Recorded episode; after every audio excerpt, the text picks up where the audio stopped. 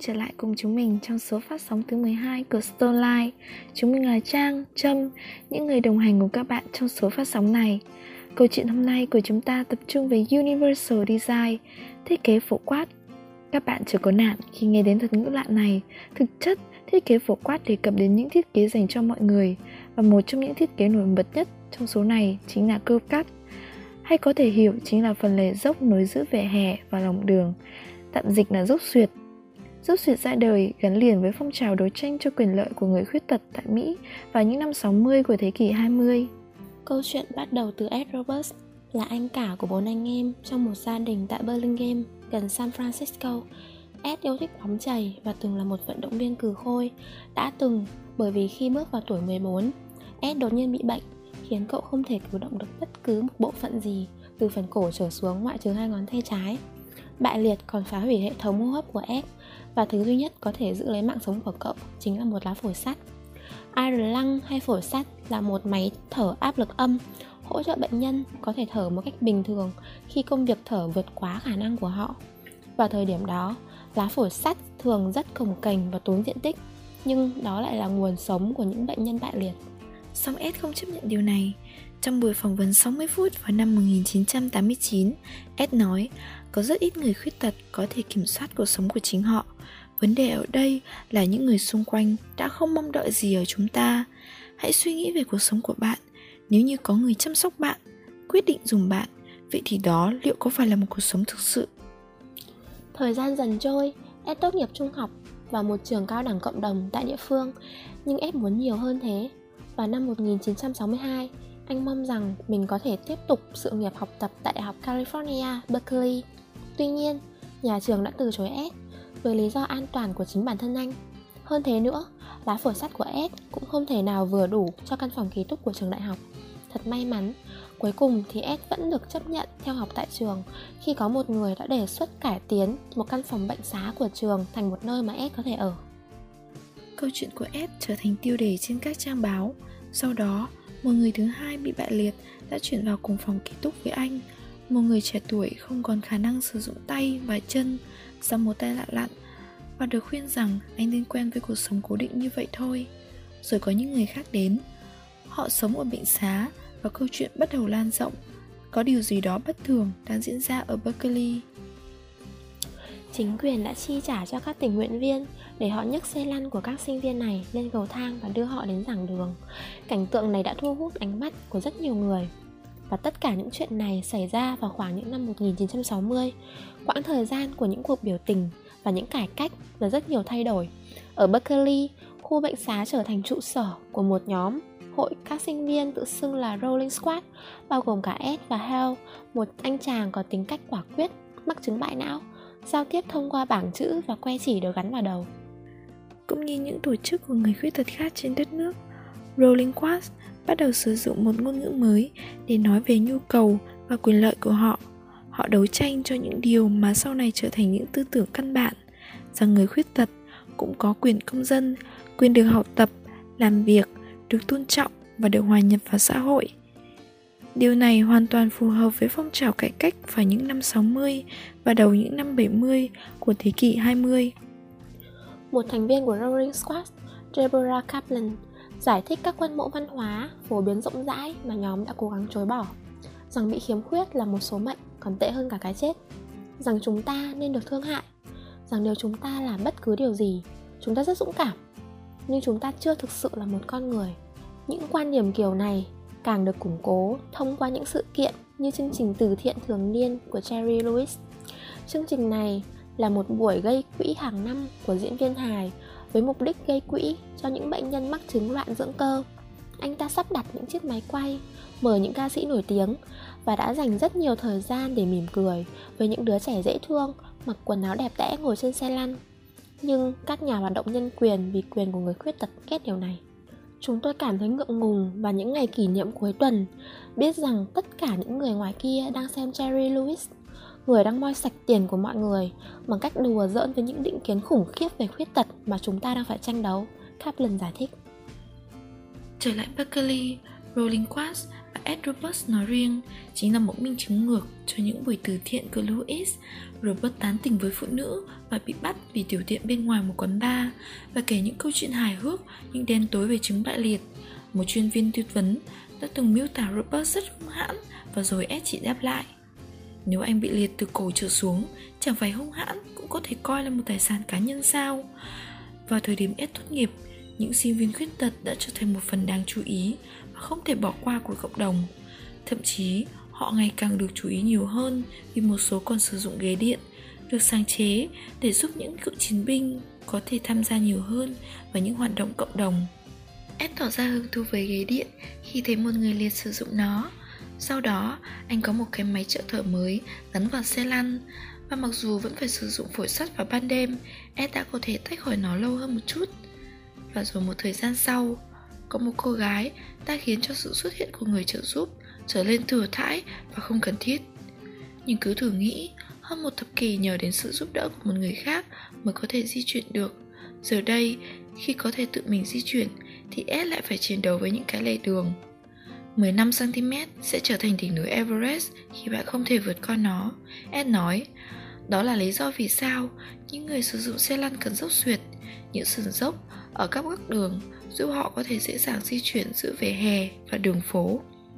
Vào một ngày năm 1971, Ed, Hale và cả những người bạn của họ đã xuất hiện ở hội đồng thành phố Berkeley. Cùng nhau, họ cương quyết yêu cầu thành phố xây dựng đường dốc xuyệt trên mọi góc phố ở Berkeley và lời kêu gọi hành động của họ đã châm ngòi cho chương trình xây dựng khớp khách rộng rãi đầu tiên trên thế giới. Vận động quyền dành cho người khuyết tật được lan rộng, đấu tranh cho sự thay đổi về xây dựng thành phố để những người khuyết tật có thể tự chủ hơn, không chỉ là dốc xuyệt mà kể cả trên xe buýt, rìa cầu thang, thang máy với nút bấm có thể với tới được. Phong trào đòi quyền lợi của những người khuyết tật đã lan đến chính quyền của chính phủ liên bang những người khuyết tật đi xe lăn đến trước tòa nhà chính phủ biểu tình và nhất quyết không rời đi cho đến khi có những hành động được thực hiện. Năm 1980, họ làm ách tắc giao thông cho tới khi chính quyền hứa sẽ đặt thang cho xe lăn trên tất cả xe buýt. Cho đến năm 1990, khi yêu cầu của những người khuyết tật được chấp thuận, họ đã bỏ lại xe lăn của mình để bỏ lên từng bậc đá cẩm thạch vào tòa nhà chính phủ để chắc chắn rằng yêu cầu của họ đã đạt thành. Ngày nay, Xe lăn của Roberts được lưu trữ tại Bảo tàng lịch sử Hoa Kỳ Smithsonian và vẫn được trưng bày vĩnh viễn trên trang web của họ như biểu tượng của một quá trình đấu tranh của những con người tuy thể xác có khiếm khuyết nhưng tinh thần lại đầy nội lực. Tuy nhiên, việc trưng bày chiếc xe lăn của Ed ở Smithsonian không có nghĩa là mọi vấn đề bây giờ đã được giải quyết. Môi trường sống xung quanh vẫn đang chất chứa rất nhiều rào cản đối với những người ngồi xe lăn. Nào là thang máy hỏng hóc, hay là người tài xế Uber nào đấy không muốn chở theo cả cái xe lăn ngay cả những người đứng đầu các hệ thống của hầu hết các tuyến đường ngầm tại thành phố New York đều nghĩ rằng việc xây dựng kết cấu phù hợp cho mọi nhu cầu sử dụng quá phức tạp đối với họ. Những cái dốc xuyệt bây giờ đã phổ biến, nhưng không phải là ở cái giao lộ nào ở Berkeley cũng có cả. Tuy nhiên, khi bạn đến tòa nhà gọi là khuôn viên Ed Robert, bạn sẽ được chứng kiến một tuyệt tác nghệ thuật thú vị, một công trình được xây dựng theo cấu trúc dạng xoắn ốc màu cam rất lớn ở sảnh núi giữa tầng 1 và tầng 2 dành cho người bị tật nguyền. Theo như bảng chỉ dẫn ở đây, sẽ có những dốc xuyệt được thiết kế khá gồ ghề để cho cả những người mù có thể hiểu được lúc nào hết về hè để bắt đầu xuống đường chính. Điều đó dựa theo nguyên lý, người ta có thể chú ý nhiều hơn khi bị dừng hay chững lại Rõ ràng, dốc xuyệt không chỉ hữu ích cho những người dùng xe lăn mà còn giúp ích được rất nhiều người có nhu cầu như việc đẩy xe hàng, những người già cần trùng khung để đi lại. Điều này tạo nên một cụm từ gọi là hiệu ứng dốc xuyệt. Trong cuộc nói chuyện của Roman Mars và Cynthia Courtney, khi nhắc đến một chương trình radio của Steve Brown, một nhà sử học có nói đến những cái dốc xuyệt ở quê hương ông vùng Kamalaju, Michigan.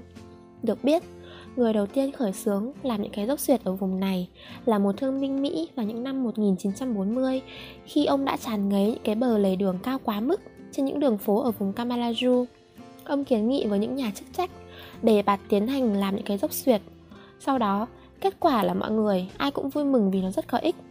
Có ích không chỉ cho những người tật nguyền mà còn cho rất nhiều người đẩy xe và đi xe đạp nữa. Mấu chốt ở đây là những thứ được thiết kế ra để giảm bớt khó khăn cho một nhóm người nhất định nhưng rồi lại đều hữu ích cho tất cả mọi nhóm người Cha đẻ của thiết kế phổ quát Ron Mays tuy đã mất nhưng ông đã để lại những bài viết có sức ảnh hưởng lớn. Ông cũng đã từng là một người dùng xe lăn và ông nghĩ rằng chúng ta phải nghĩ đến những thiết kế mà ai cũng có thể sử dụng được. Tất cả dựa trên nguyên tắc đơn giản, dễ dùng, dễ tiếp cận, dùng những chất liệu phổ biến nhất. Dốc suyệt chính là một ví dụ đơn giản nhất cho thiết kế phổ quát. Tuy nhiên, khi nghĩ về thiết kế phổ quát, một thế giới nữa cần nghĩ đến đó là thế giới thực tế ảo. Internet ngày càng được sử dụng rộng rãi và trở thành một phần tất yếu trong đời sống hàng ngày. Đó là lý do vì sao chúng ta còn nên nghĩ về những dốc sườn điện tử. Chúng ta cần nghĩ ra cách cho những người không thấy, không nghe được, không sử dụng được con chuột hay bàn phím vẫn có thể dễ dàng tiếp cận với máy tính hay các thiết bị công nghệ khác. Debbie Kaplan, người đã làm việc và nghiên cứu về mảng này, đã chỉ ra được một vài sản phẩm nhất định giúp cho nhiều người bằng việc nhận dạng giọng nói. Siri và Alexa, hai trong số những trợ lý ảo được tạo ra với mục đích giúp đỡ người dùng, chính là các ví dụ cụ thể. Ngoài ra, cũng có những chương trình được soạn ra nhằm giúp đọc các email hay tin nhắn trong lúc bạn còn bận bịu lái xe. Nhưng suy cho cùng, những người khuyết tật thì khó tránh khỏi được những vấn đề lúc tiếp cận những thứ xung quanh. Không phải lúc nào cũng có thể giải quyết được bằng những thiết kế đặc biệt. Vì vậy, chúng ta vẫn nên kết hợp cả việc giúp đỡ họ trong nhiều trường hợp đặc biệt nữa. Chúng ta có thể thấy rằng ở một số nơi tại Việt Nam, ví dụ như ở Hà Nội, cũng đã có rất nhiều dốc xuyệt ở vỉa hè.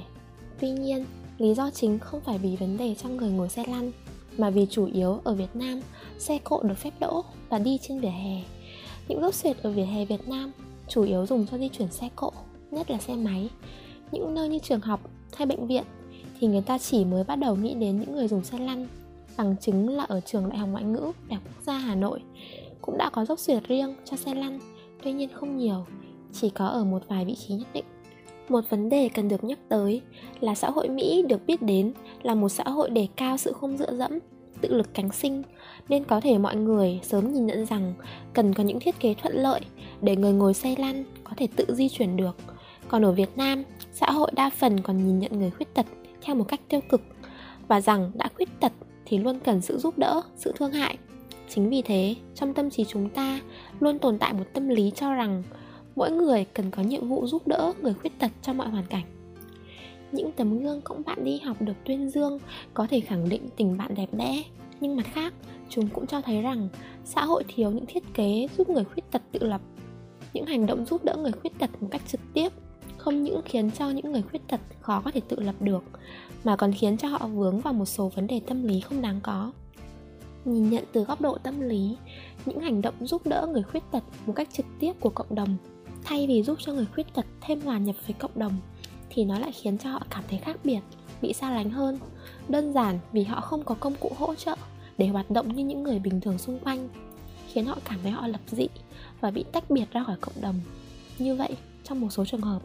Những thiết kế phổ quát dành cho người khuyết tật để họ có thể tự lập tốt hơn nhiều so với việc bạn tự tay đi giúp đỡ từng người một trong số họ.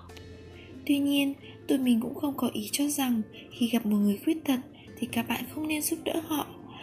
Các bạn có thể xem xét tình hình và lịch sự hỏi họ có cần tới sự giúp đỡ của bạn không. Bằng cách đó, các bạn có thể vừa giúp cho người kia cảm thấy tự lập và bản thân bạn cũng không hề làm trái với đạo đức của bản thân.